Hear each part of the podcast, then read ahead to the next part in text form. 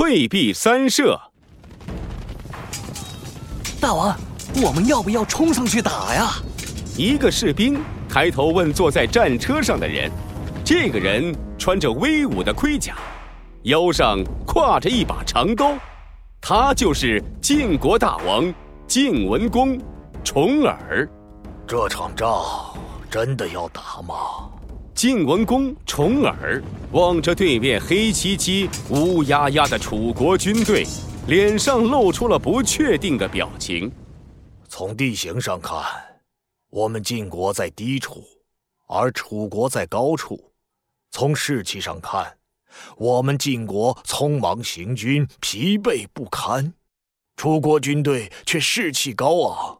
无论如何，现在都不是开战的好时机呀！就在这时，楚国大将子玉纵马而出。子玉来到晋军跟前，喊道：“嘿！”晋国大王迟迟不出兵，难道是因为害怕我们楚国，所以想做缩头乌龟吗？啊！听到子玉的嘲笑声，晋军将士一个个气得脸庞发紫。大王，我愿意出战，杀杀这个子玉的威风。大王，我愿意出战，我愿意出战。大王，我也愿意出战。是啊，不能让小喽啰。我们要杀杀他们的威风！晋文公也开始动摇起来。要不，还是打吧。就在这时，一个声音突然从晋国军队后方传来：“大王且慢，不能打呀！”是谁？敢在这个时候动摇军心？晋文公眉头一皱，只见舅舅胡衍气喘吁吁的。从队伍后方跑了过来，边跑边喊：“大王，还记得当年对楚国大王的承诺吗？”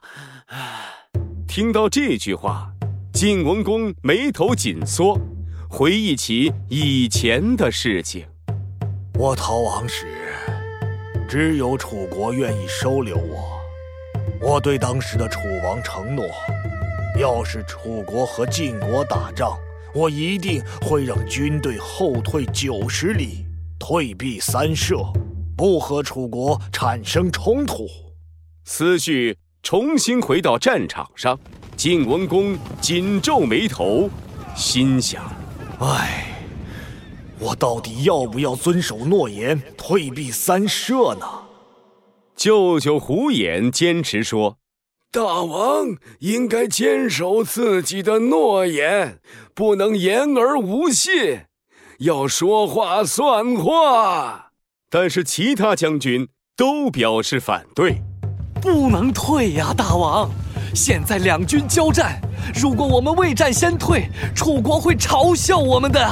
是啊，况且如果我们后退了，楚军趁机追杀我们怎么办？远方。楚军的战鼓声更激烈了，大家注视着晋文公。晋文公心里拿定了主意，我决定了，我要兑现退避三舍的承诺。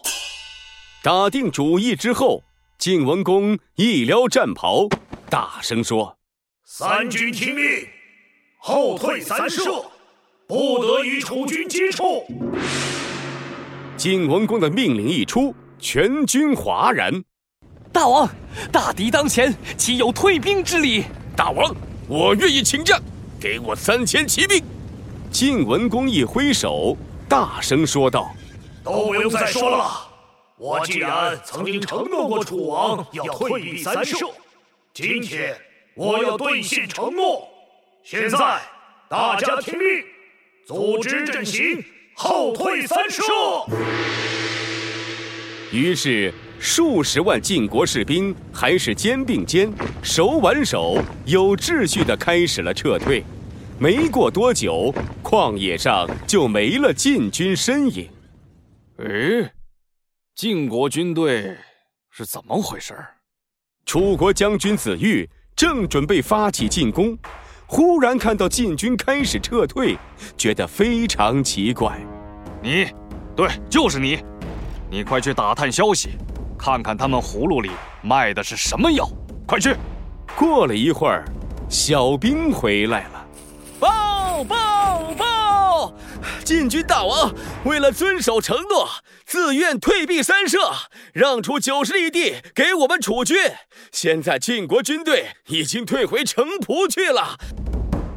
楚国将军子玉听说了这个消息，瞪大了眼睛。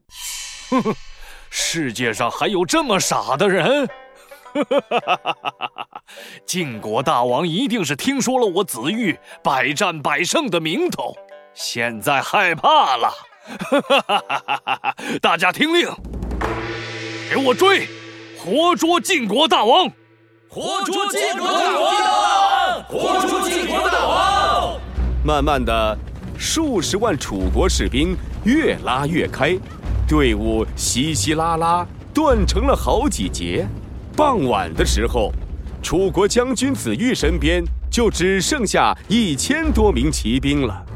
士兵们，我们闯过山谷，就能捉到晋国大王了。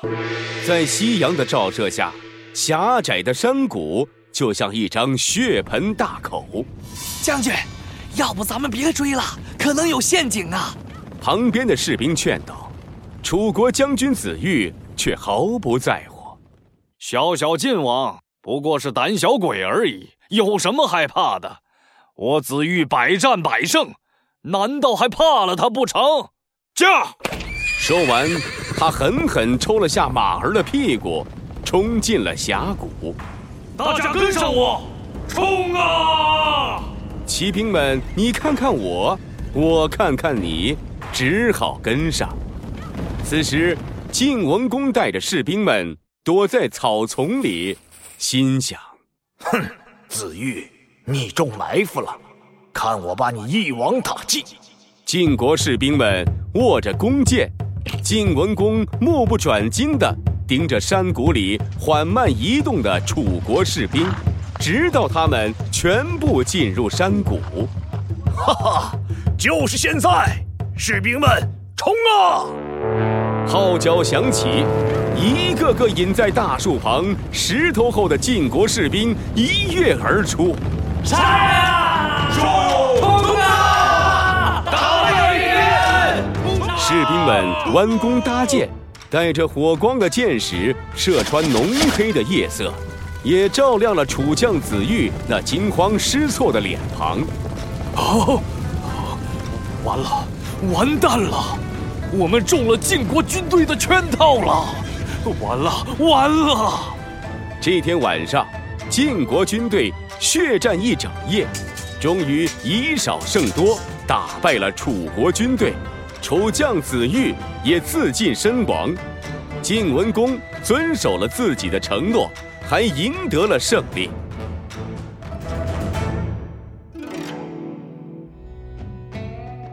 退避三舍。出自《左传》西公二十三年，古代古时行军以三十里为一舍，退避三舍即为后退九十里。现在用来比喻退让和回避，避免冲突。